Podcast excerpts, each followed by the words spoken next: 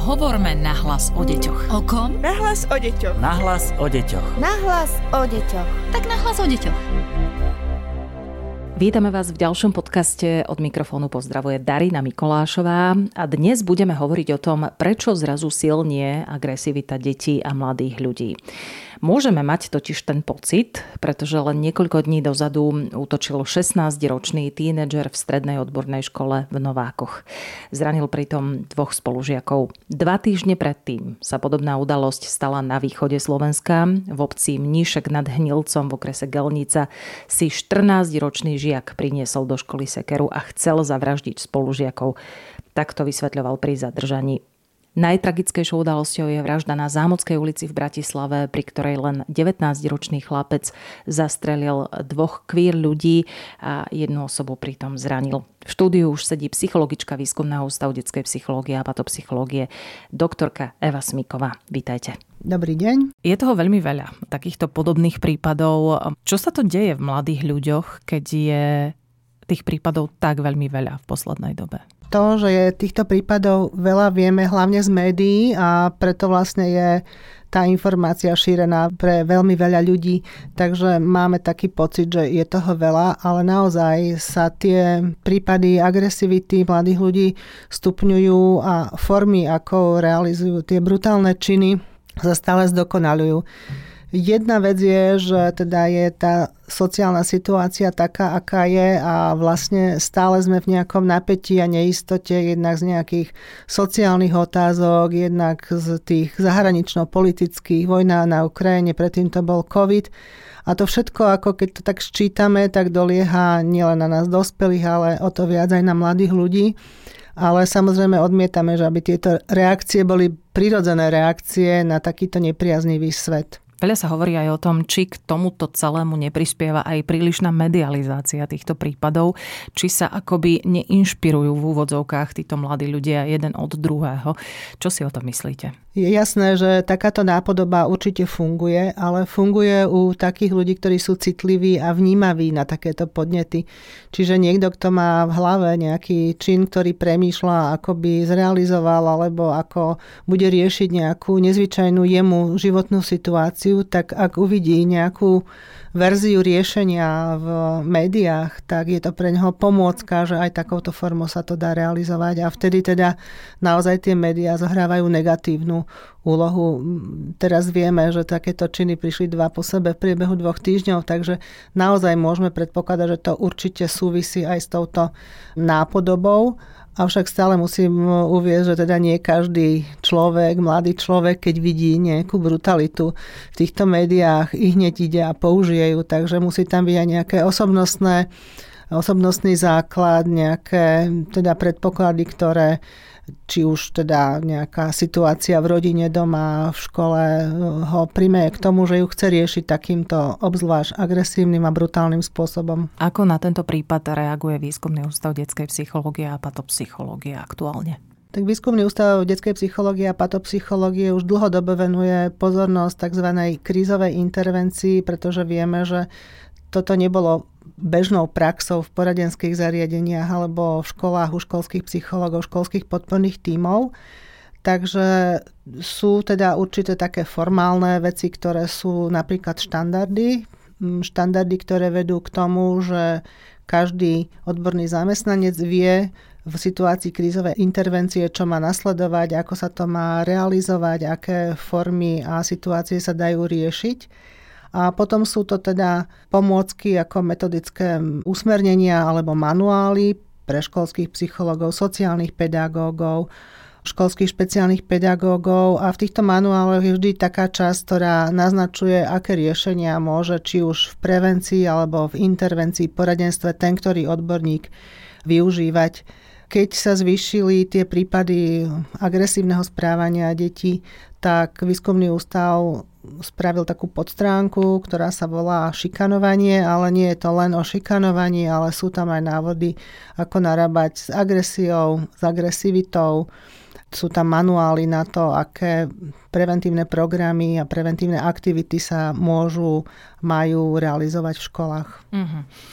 Mnohí rodičia sú v šoku práve z toho, že sa takéto prípady v poslednej dobe dejú práve na školách, ktorá by mala byť takým prístavom pre tie deti a malo by tam byť naozaj veľké bezpečie, nie ako sme svedkami eh, týchto situácií. Čo by v tomto prípade mohlo pomôcť? škola by nielen mala byť, ale musí byť bezpečným prístavom pre deti, pre pedagógov a nakoniec aj pre rodičov. A ak dojde k takému ohrozeniu toho pocitu bezpečia, napríklad aj v súvislosti s takýmto ohrozením už života, či už žiaka, alebo učiteľa, alebo nejakého blízkeho človeka, ide veľmi stresovú situáciu, ktorá sa nedá nejako predpokladať, nedá sa natrenovať, ako budeme v tej situácii vedieť konať. Takže tam taká tá prevencia, že si to natrenujeme, celkom nie, nie je na mieste, lebo vždy tá situácia je nová a nikto z nás sa do nej, predpokladám, nedostáva každý deň. A preto je dôležité, aby teda existovali postupy, odborná krízová intervencia, čo je ten základ v začiatkoch, ale potom aj taká tá psychologická starostlivosť o duševné zdravie. To znamená, že poskytovanie nejakých intervencií alebo poskytovanie nejakého poradenstva aj neskôr potom, ako sa takáto situácia udeje. A to by vlastne malo byť pre tých rodičov také upokojujúce, že sú ľudia, odborníci, ktorí vedia takú situáciu riešiť, vedia sprevádzať ňou rodičov a deti a vedia hľadať nejaké riešenia, ktoré by nás nenapadli, pretože keď sme pod veľkým stresom, tak tie správne riešenia nás často v tej chvíli hneď nenapadnú. No a ďalšou takou úlohou dnes už môžeme hovoriť o školských podporných tímoch, ktoré pracujú v školách, je poskytnutie teda jednak tej profesionálnej pomoci, najmä čo sa týka zníženia psychofyziologického napätia, ventiláciu emócií, ktoré takúto situáciu sprevádzajú. A niekto potrebuje napríklad informácie, niekto bezpečné miesto a niekto uistenie, že to nebezpečenstvo pominulo a ideme ďalej riešiť situácie bežného dňa, bežného života. Čo sa týka rodičov, ale aj žiakov, samotných učiteľov, tak by mali využiť a prijať takúto odbornú pomoc, pretože už dnes vieme, že teda nevystačíme si niekedy s vlastnými zdrojmi, ale pomoc toho odborníka by nám mohla prísť vhod. To znamená nebáť sa požiadať o takúto odbornú pomoc nebať sa požiadať, ale aj ju prijať. Keď sme na mieste rodiča, vieme nejakým spôsobom vydedukovať, že naše dieťa je agresívnejšie a že by sa mohol stať takýto skutok? Vieme to odpozorovať? Ja stále hovorím, že ak sme rodičom svojho dieťaťa, sme tí najväčší experti na vlastné dieťa. Vieme ho pozorovať, jeho emócie, či je smutné alebo či je veselé a vieme odhadovať, kedy sa necíti komfortne, kedy potrebuje zaliesť do svojho kutika, kedy potrebuje sa naopak rozprávať.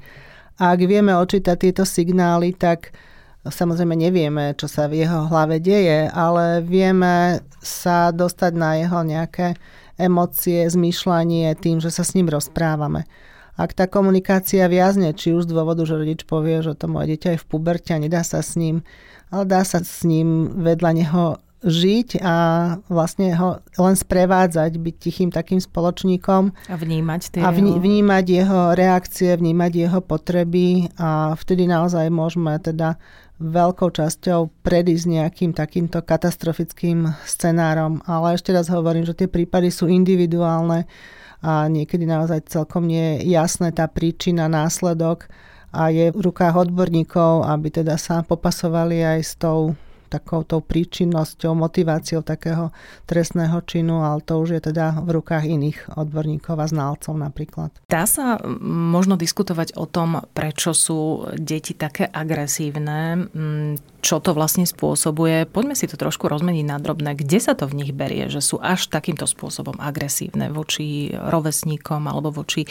mladším, prípadne voči seniorom a podobne? Agresivita je v určitom stupni vlastná každému z nás. Tie najranejšie prejavy detskej agresivity sú na celom svete rovnaké je dôležitá vo vývine človeka, napríklad u dvoj, trojročných detí pomáha k uvedomovaniu si seba, k seba potvrdeniu, formovaniu ja ako človeka.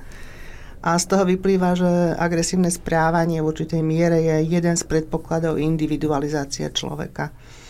Agresívne správanie je bežným správaním, ak je spojené napríklad s nejakou frustráciou, chronickú, pomerne dlhotrvajúcu agresivitu, môžeme pozorovať u detí, ktoré dlhodobo nemajú uspokojené základné potreby hlad alebo nejaké klimatické podmienky, takže vtedy to dieťa nevie tieto podmienky zmeniť a to agresívne správanie sa tam prirodzene vyskytuje. No a potom kritickým obdobím z hľadiska nárastu negativizmu, hostility, agresivity je obdobie puberty a adolescencie, a čo je ale dôležité, že úlohou nás dospelých je naučiť deti, kedy a voči komu byť agresívny, aké spôsoby môžeme používať a kedy je to hranica únosného správania. A to treba, keď hovoríte, že agresivita je vlastná naozaj každému dieťaťu, to treba asi formovať od malička. Čo vy na to? Tak samozrejme, nielen povedať dieťaťu, že toto nesmieš, ale ukázať mu, čo môže, akým spôsobom si napríklad získa hračku od kamaráta na pieskovisku, akým spôsobom treba si vydobie nejaké miesto medzi spolužiakmi, že teda sú aj tolerovateľné spôsoby. A to vlastne často zabudáme, my iba kritizujeme u dieťaťa to, čo nemá, ale nepovieme mu, ako by to mohlo uh-huh. urobiť. Čo sa týka tých príčin agresivity alebo agresie vo všeobecnosti u detí, aké sú hlavné? Tých príčin je veľmi veľa. Neexistuje nejaký model ani teoretický koncept, ktorý by to uchopil nejako rovnako. A vždy treba prihliadať na individualitu toho, ktorého človeka, alebo v našom prípade dieťaťa. Hovorí sa o biologických, sociálnych, psychologických príčinách, ale vo všeobecnosti môže správanie v tomto detskom veku mať viacero foriem. O jednej som hovorila, že je to reakcia frustrovaného jedinca dieťaťa. Dieťa hľadá náhradu za svoju porážku, potupenie a toto hľadá na vybití si na slabších jedincoch. A toto agresívne správanie predstavuje určitý komplex menej cenosti toho agresora. Agresívne správanie môže byť ale napríklad forma zvedavosti. Deti chcú zistiť, kde sú ich hranice, čo si môžu dovoliť, čo je zakázané a kedy to môžu prekročiť a nebezpečenstvo spočíva práve v tom, že tieto formy prerastú až do nejakého egoistického presadzovania svojej vlastnej moci.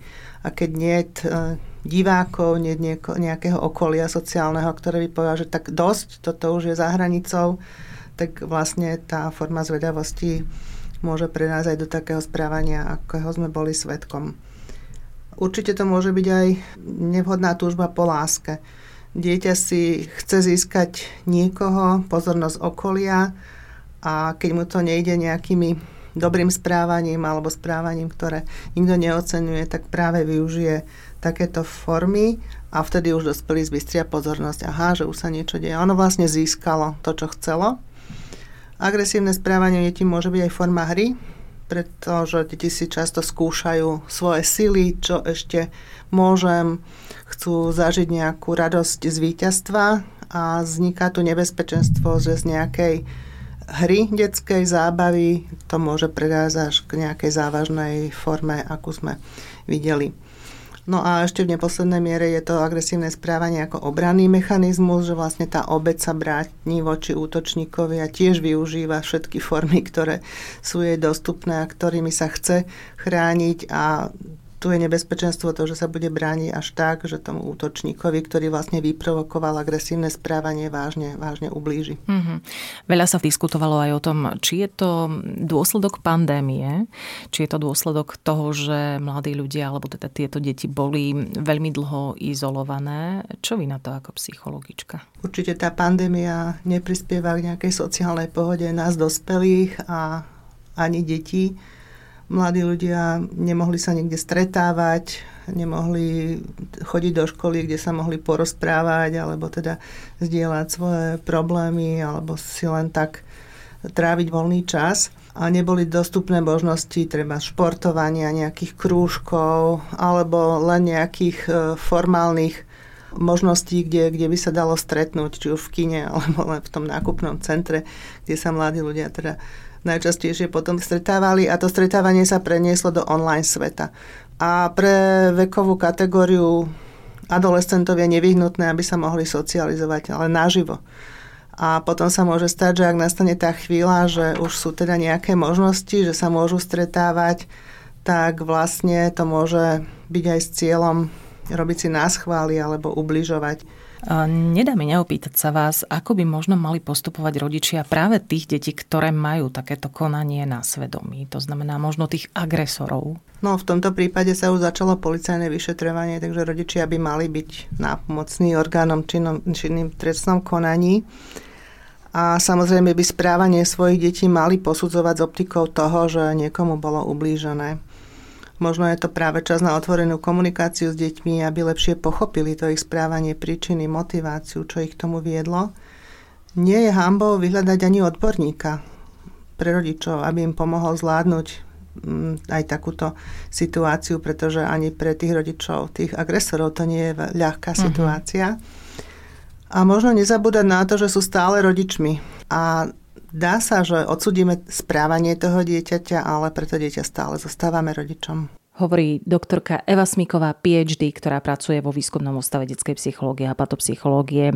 Ak máte pre ňu ďalšie otázky, pokojne ich pripojte k našej téme. Naša mailová adresa je nahlas o deťoch zavináč woodpap.sk.